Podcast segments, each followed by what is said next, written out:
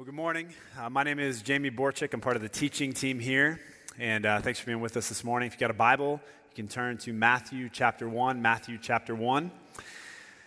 Um, and welcome. Great to have you with us. So, uh, got any? I know it's football season, but do we have any Cubs fans in the house this morning? Any Cubs fans? Chicago Cubs fans? Okay, a few. All right, so uh, back in early 2016, I would have identified as a Cubs fan. Okay? Now, you, you know, those of you who know me, you know that I grew up in Northeast Ohio. Uh, Cleveland sports runs deep in my veins. Let's go, Tyrone. Where you at? Uh, Cleveland sports runs deep in my veins. It's just in me. I can't get rid of it. It's there. Um, but when we moved here uh, several years ago, I adopted the Cubs as my National League team.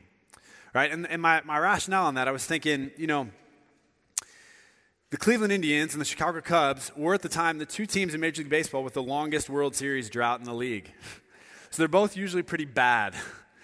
And so, like, conflict of interest, never really going to be a thing. Like, the odds of them meeting in the World Series are very minimal. Not going to happen. But then the 2016 season happened. And lo and behold, miraculously, somehow, the Cubs and the Indians end up playing each other in the World Series. You got to be kidding me. And then, to make things worse, the Cubs beat the Indians in a seven game heartbreaking series, and I was crushed. My wife hopped on that Cubs bandwagon hard. She became a Cubs fan in October to spite me. Um, but, you know, the Indians lost, and so I was crushed. I was heartbroken. And so I swore off any and all allegiance to the Cubs until the time when the Indians come and finally win a World Series, at which time I will readopt the Cubs as my National League team. Okay? So fast forward Christmas 2016. And uh, I, that year for Christmas, you know, even though I was heartbroken, still, still reeling from the loss over the summer, I, I really wanted to rock my Cleveland pride. I was, I was uh, excited for the future, thought the Indians had a bright future. I'm like, man, I need some Cleveland Indians gear so I can, I can rep my squad in Chicago and, and stand, stand firm in the faith, you know? So I, I asked for a Cleveland Indians shirt for Christmas. And Christmas comes around, and we're opening gifts, and uh, to protect the identity of the, uh, the guilty here, I will not name names. It was not my wife who did this, but to, to protect, yeah, I, I'm not going to say who it was. But I'm opening gifts that morning. I open up this box, and in this box, I pull out seven shirts like four t shirts and three sweatshirts, and all of them, they're, they're blue and black, and all of them have on it in huge, gaudy font uh, 2016 World Series. And then it's got a huge Cubs logo and a huge Indians logo. And what somebody did is they went on eBay and they bought a like a lot of leftover merch from the World Series and they packaged it up and gave it to me as a Christmas gift. Okay, now in all fairness, I asked for an Indians shirt for Christmas. And this person got me 7 of them. But I just got to say that that was not what I had in mind. Like, I didn't even want one shirt to remind me of the Indians losing to the Cubs, let alone seven of them. Okay? So I was, I, so what I did, you know, in that moment, what I wanted to do, what I wanted to do is be like, you know, you really shouldn't have. Not like seriously, you shouldn't have. but I'm a good Christian. So, so what I did is I, I smiled. I said, thank you, thank you very much. And I politely took the shirts and put them back in the box. I closed the box up and I drove to my house and I put it in the closet on a shelf where it sat for about a year before I quietly removed it from the shelf and drove it to Goodwill and dropped it off and said goodbye and good riddance forever. So, as Christmas approaches, there are many gifts that I know we are hoping to receive. There are good gifts that we will delight in opening on Christmas morning. But then there are other gifts, like that box of shirts, that you will get and you will politely put on a shelf for an appropriate amount of time until you take it to Goodwill and say goodbye forever. This morning, it marks the second week of our Advent sermon series in Matthew's genealogy of Jesus. And Advent is a season of celebration and anticipation as we prepare for Christmas. And the way we're doing Advent this year at Park Community Church is we're looking at Jesus' family tree this genealogy of Jesus in Matthew chapter 1. His family tree consists of three sets or tables of 14 names each. And each week we're looking at one of those tables. So this week we come to the second table. And the second table of this genealogy is all about the kings of Israel and Judah. And Matthew's point in this table is that at Christmas, God gave the gift of a king. God gave the gift of a king. And this morning, the question we're going to answer is what kind of gift is a king? Is a king a gift that we want, or at least that we should want? Or is a king like a box of Chicago Cubs shirts that we should drop off at Goodwill and say goodbye to forever? What kind of gift is a king? So, with that in mind, let's read it. Matthew chapter 1. I'm going to read verse 1 and then verses 6 through 11.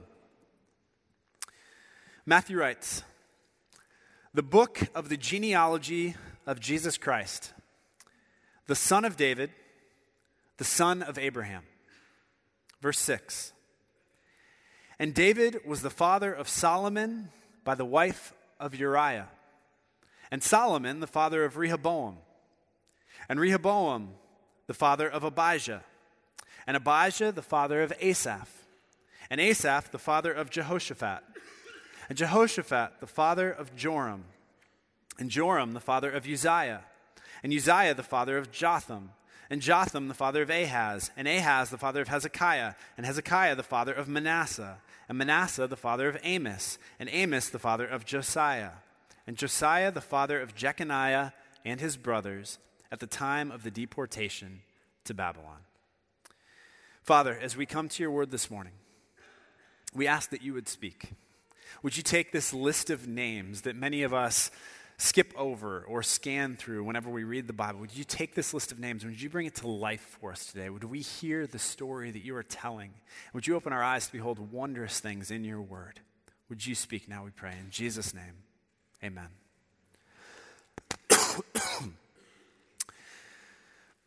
so, what kind of gift is a king? That is the to answer that question we need to understand the story this section of the genealogy is telling us. And that story has three chapters. Chapter one desire. Desire. In verse 5, Matthew writes of Boaz, the father of Obed, by Ruth. And these names in verse 5 take us to the period of the judges in the Old Testament narrative. A little over a year ago, you may remember that we preached through the book of Judges here at Park. And the subtitle of our series then was When God is Not King. All throughout Judges, there is this cycle of rebellion that leads to increasing ruin among the people of God. The final verse of the book sums it up like this In those days, there was no king in Israel. Everyone did what was right in his own eyes. So God was supposed to be their king. But the people had rejected God's rule and reign over them. And the result in Israel was chaos. And so, in the midst of that chaos, around the time of Ruth and Boaz, the leaders of Israel approached the prophet Samuel and they demanded that he appoint for them a king. The people saw the wreckage that they had made out of their lives and out of their nation, and they demanded a king like all the nations around them. They didn't want a king, they didn't want God to be their king, but they did want an earthly king who could lead them and who could rule over them and who would fight for them. And the reference here in verse 5 to Boaz and Ruth reminds us of that desire for a king. God's people desired a king. And so do we. So do we. There is a desire for a king inside of all of us. Now, I know that here in America, we don't do kings and queens, right? We may love to watch royal weddings, and we may binge watch shows like The Crown on Netflix. But the reason that we did that whole 1776 thing back in the day was because we didn't want a king to rule politically over us. We wanted to rule ourselves. And this is the great American experiment with democracy, right? In America, we get to be our own kings and queens. And yet we still have the same longing that ancient Israel did. We see the ruin and the chaos and the wreckage of the world around us, and we long for a king who will come and who will lead us and who will fight for us and who will make all things right for us once and for all. And it's this universal longing that makes the most popular stories of the world so compelling. I mean, think about the fairy tales and the legends that you heard when you were a kid. Think about the Disney movies you've watched in the course of your life. The details change, but the central story stays the same. A true king returns, slays the dragon, defeats the enemy, kisses the princess, breaks the spell, and rescues us from the dungeon so we can all live happily ever after. Cynics and critics sometimes protest that happy endings like that are escapist and cliche. But Hollywood keeps pumping out happy endings because happy endings sell. And do you know why happy endings sell? Well, it's because deep down, that's what we all long for. We long for Simba to return from exile, to slay Scar and restore the Pride Lands. We long for Luke Skywalker to land the direct hit on that heating vent against all odds and blow up the Death Star. We long for Tony Stark to return from outer space to turn Thanos and his whole army into dust. We long for that. And it's not just in our movies. Right now, we're about to enter into an election year. I don't know if you've noticed that, but, but that's coming, y'all. And whatever your politics, whenever an election year comes about, all of our collective hopes and fears rise visibly and vocally to the surface. So in 2008, with Barack Obama, Americans voted for hope and change. And in 2016, with Donald Trump, Americans voted to make, American, make America great again. And whatever you think of Obama or Trump, in 2020, every one of the contenders will be selling you on the same on some version of the same thing. Right? Every presidential candidate sells himself or herself as the savior of the nation, the one who will come and who will make all things right. To win your vote, they're all selling you on, on them being the king or the queen that you have longed for. And so we devour the latest content from our preferred, social, from our preferred news network, and we post our rants to social media, right? And eventually we flock to the polls to cast our votes because deep down we long for a king or a queen or a ruler who will fulfill all their promises and fix everything and make the world right once and for all. There is a desire for a king inside of every one of us. And it's not just a desire, it's ultimately an inevitability. For the Israelites in the time of Ruth and Boaz, they refused to let God be their king, and they had no king sitting on the national throne. And yet, everyone did what was right in his own eyes. The people collectively kicked God off the throne, but then they individually replaced him with themselves. So there was still someone calling the shots. They just became their own king, their own queen. Because you see, there's ultimately no avoiding having a king in your life.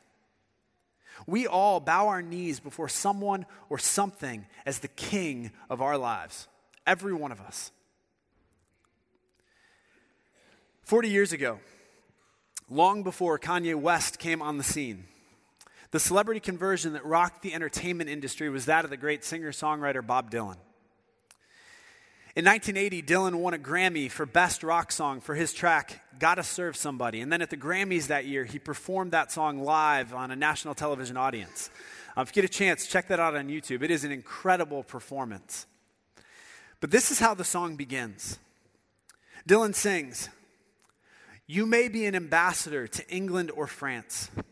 You may like to gamble. You might like to dance.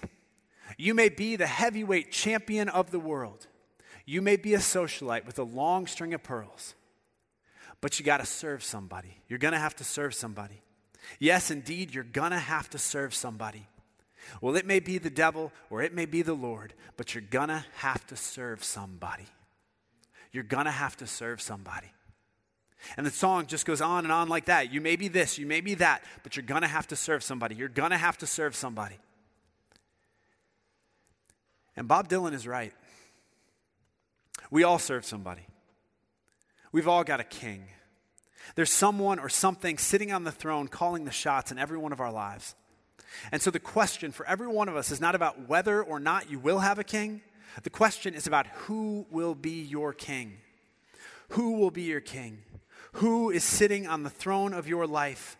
And is that king even remotely capable of delivering the happily ever after for which you long? Who's the king in your life? So that's chapter one desire. And that brings us to chapter two in our story. Chapter 2 Disappointment. Disappointment. In verse 6, Matthew introduces David, the king. Israel desired a king, and this verse tells us that God granted that desire.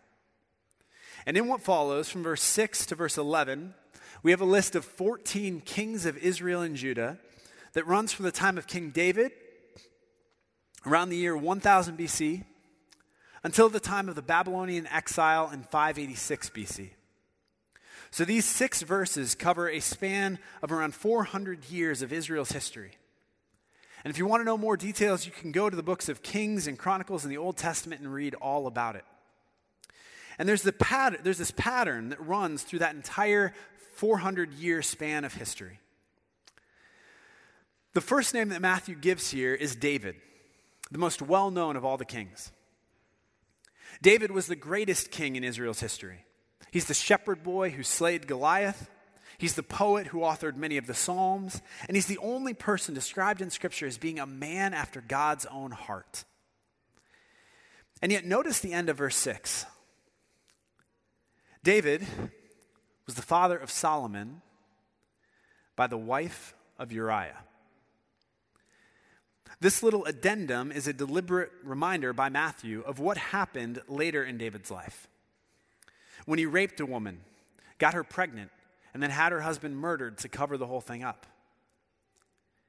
David started well, but then that whole Bathsheba thing happened.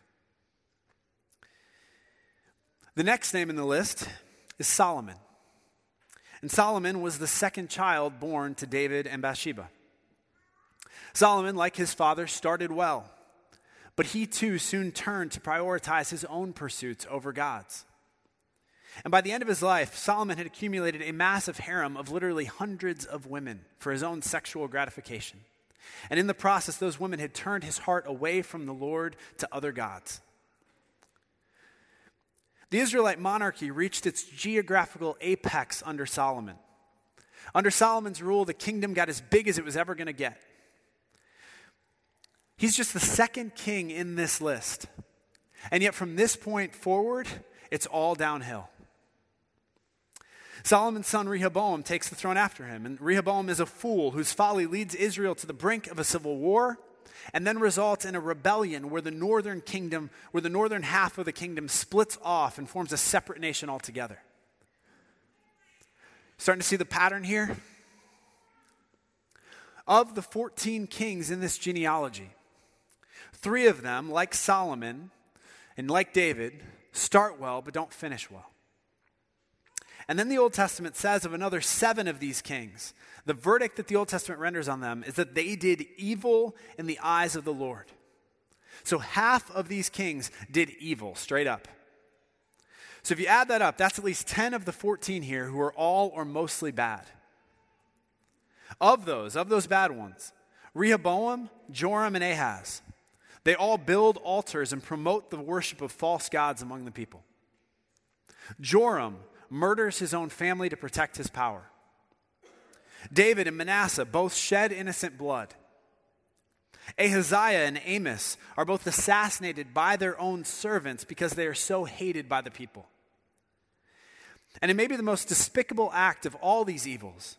Ahaz and Manasseh both burn their own sons as an offering to false gods. These are the kings of Israel. In addition to the bad kings that Matthew includes here, if you look at verse 8, right in the middle of this table between Joram and Uzziah, there are three kings and a queen that Matthew deliberately leaves out. For reasons we'll talk about a little later, he's selecting just 14 out of 22 total rulers in Judah's history. And of the three, and the three kings and the queen that he excludes here are among the worst of the worst. All of these four people are associated with the notorious King Ahab and Queen Jezebel of the northern kingdom. And all of them do evil in the sight of the Lord.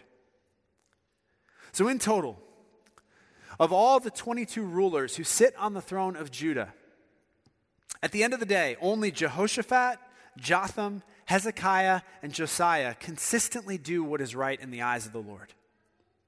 And even with those four righteous kings, Scripture is honest about their struggles with pride and with foolishness. So, at best, if you're charitable with these kings, you've got four out of 22 who do what is right. Now, in baseball, that's not getting you into Cooperstown. Probably not even getting you on a minor league team. It's just not very good. And if you look at verse 11, you see where all of it leads. Jeconiah, who's also known as Jehoiachin, at the time of the deportation to Babylon. As Jeconiah sits on the throne and does evil like his fathers before him, Nebuchadnezzar, the king of Babylon, marches his army into Jerusalem, destroys the city, and then marches the people out of their home into exile 1,700 miles away in Babylon. That's how the story of the kings ends. So, as we look at the names of these kings, what do we learn? Every one of the kings listed here is deeply imperfect. Some are downright awful, but even the best ones fall short in all kinds of ways. And collectively, they each contribute to this pattern to this trajectory of evil, unfaithfulness, suffering, chaos, and ruin that ultimately results in exile and the end of the kingdom altogether.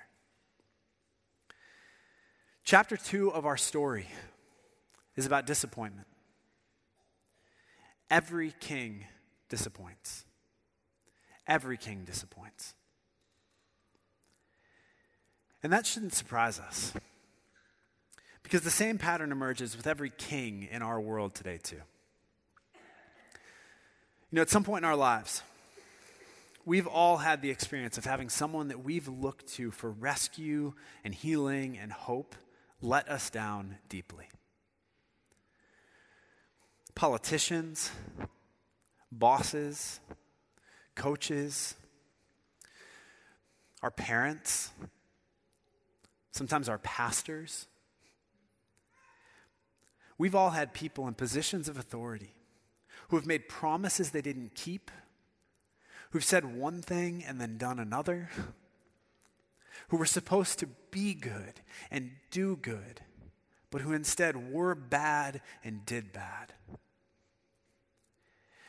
And even the best ones, even those people who generally do an awesome job, if you look close enough, if you get right up close with them, you can always find some crack in their character, some deficiency in their integrity, some stain somewhere in their record. You know, this is what we've spent the last three months talking about in our Roman series, right? All have sinned and fall short of the glory of God. And we see that reality in this genealogy, and we see that reality in real life every earthly person is imperfect. And so every earthly person will ultimately and inevitably disappoint. And so here's what this chapter of disappointment tells us Don't put your hope in the kings of this world. Don't put your hope in the kings of this world. They're all imperfect, and they'll all inevitably disappoint. Now, to be clear, this is not to say that you should never trust people. You should and you need to to go through life. Nor is this to say that some kings aren't better than some others. They are. There are good kings who do a great job, and we ought to rejoice whenever we are under the authority of good leaders. But the point is that if you put your ultimate hope for making the world right in any earthly king, you will, be, you will in the end be disappointed. You're going to get let down. Don't fool yourself into thinking that the next election is going to be different. No candidate, no politician, no political party, no platform, no celebrity, no rich investor, no boss, no king can fix what is most deeply and most fundamentally wrong with the world.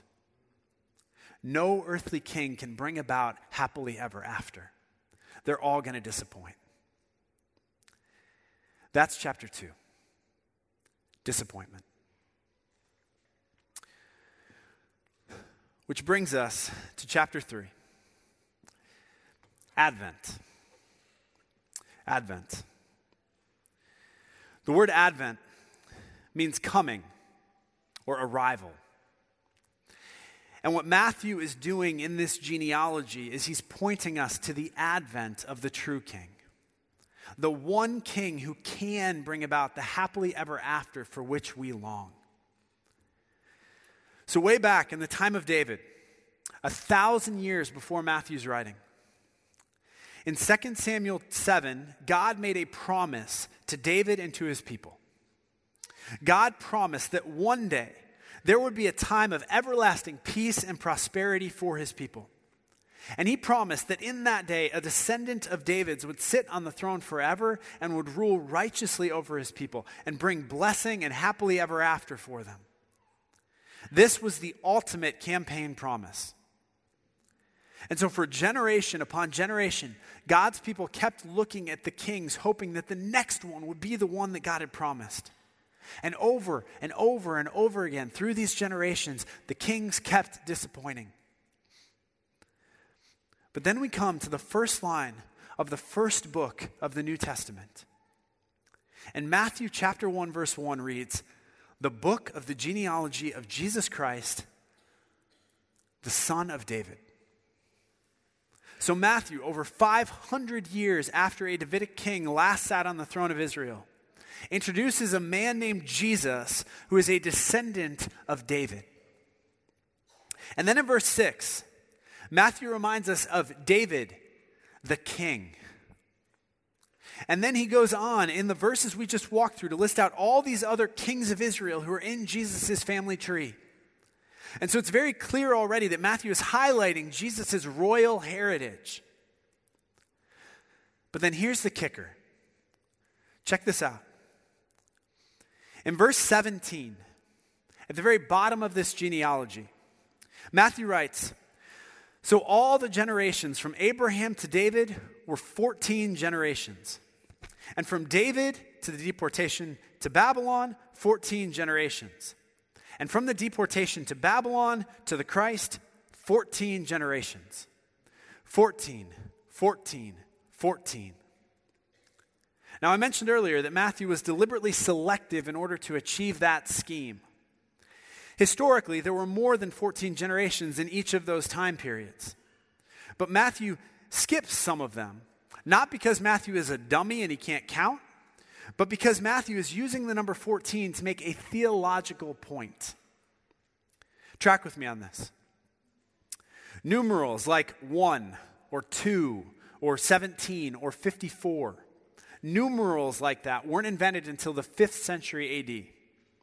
So, in the ancient world, in order to represent numbers, letters in the alphabet were assigned numerical values based on their order.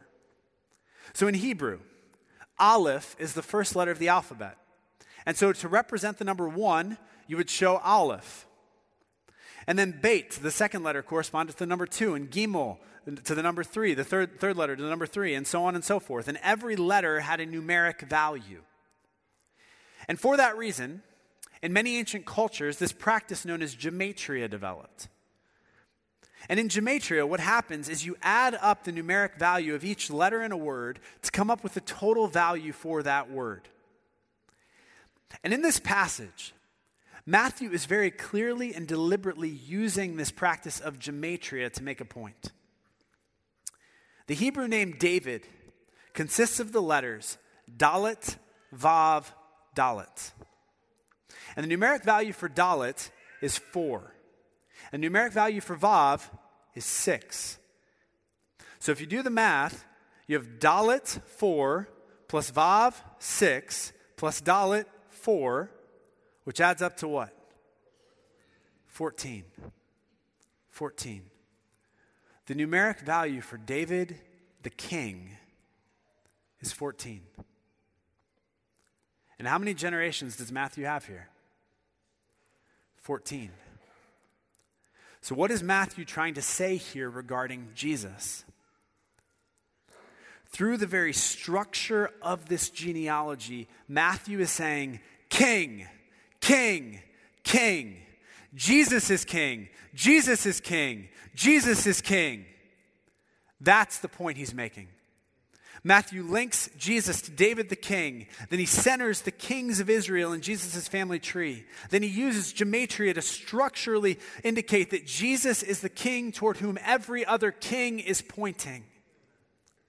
Jesus is king. He is the promised perfect king toward whom every other king points. And he's the king that God promised would sit on the throne of his people forever and would bring about happily ever after once and for all. Jesus is king. Matthew just said it 2,000 years before Kanye ever got to the game. And for the record, I love Kanye's new album, y'all. I am so grateful that Kanye now knows what's up and he can put his musical talents to work to praise Jesus the King. Come on. But Matthew beat him to it by 2,000 years. And all of that brings us back to the question we started with What kind of gift is this king? Matthew is pointing us toward the advent of King Jesus but is King Jesus a gift that you want and need? Or is King Jesus something that you just toss out like a box of Cubs shirts? What kind of gift is this king? And in light of this story of desire and disappointment and advent that we've just walked through, I want to finish by giving two answers to that question. So, what kind of gift is this king? Well, first, he's a gift you want. He's a gift you want. You want the gift of King Jesus. Whether you know it or not right this minute, you want this gift. When you think about the kings in this genealogy, and when you think about the kings in this world, in comparison with King Jesus, the contrast could not be more stark. The story is told and whether or not it really happened historically like this, the sentiment is the important thing in, in the story I'm going to tell. But the story is told that after conquering all of Europe and then being defeated and exiled uh, to an island in the Atlantic Ocean, the great conqueror and emperor Napoleon Bonaparte, toward the end of his life, he called one of his former generals to his side and he asked him, Can you tell me who Jesus Christ was? And the general declined to respond. And so Napoleon countered with these words the great Napoleon said this He said, Well, then, I will tell you. Alexander, Caesar, Charlemagne, and I myself have founded great empires. But upon what did we rest the creations of our, I mean, what did these creations of our genius depend? Upon force. Jesus alone founded his empire upon love. And to this very day, millions, millions would die for him. Jesus had none of the vestiges of power that we typically associate with kings. He had no earthly power or might, no army standing behind him, no political party in his corner, no academic pedigree, no political station or family connections of which to speak. He grew up poor and spent his adult years homeless, wandering around, relying on the kindness of others to provide for him. From the few accounts we have, it seems that he was not physically attractive. He spent most of his in, time in areas of the country that we, in areas of the world that we would consider today to be flyover country. And he never carried a sword or fought in a battle. And yet, by any account of human history, His is the most influential life ever lived. There's a great line in the final book of the Lord of the Rings trilogy where Tolkien writes The hands of the king are healing hands, and thus shall the rightful king be known. And I think the reason Jesus' life has been so influential is because when you look at King Jesus in contrast with every other ruler in this world, what you see is the healing hands of the true king in the Gospels, like if you were to continue reading through the rest of the Gospel of Matthew, for example, what you'll see is Jesus bringing that healing power into the lives of real people. He cleanses lepers of their skin disease. He relieves Peter's mother in law of a deadly fever. He calms a raging storm. He casts demons out of crazy people. He restores outcasts to community. He makes the lame walk. He makes the blind see. He makes the mute speak. In the Gospels, his hands are healing hands. And in the world today, the reason that millions would die for him at this very moment is because his hands are still healing hands. Ask anyone who has followed Jesus for a while, and they'll tell you his hands are still healing hands. When you come under the kingship of Jesus, everything in your life begins to heal. Personally, I put my trust in King Jesus when I was about 20 years old. And I look back today, was 14 years ago, and I look back today and I see so clearly the way that He has worked healing in my life. He's restored a relationship with one of my brothers who I had deeply wounded and alienated when we were in high school, who's now one of my best friends. He set me free from uh, rampant sexual sin. And He's given me a beautiful marriage to a beautiful woman. He's given me a hope that carried me through a really dark season of doubt and despair. He has made me whole because the hands of the king are still healing hands. And even in the areas where the healing is incomplete right now, where you're still in the battle, King Jesus is a king who promises to be with you in that battle. Some of you right now, you're battling depression or a painful loss or family drama around the holidays or loneliness or lust or a personal failure of some sort or a flagrant injustice that you're facing or opposition for your faith some of you are in a battle right now. And the beautiful thing about King Jesus is that he's a king who fights for you and who fights with you in that battle.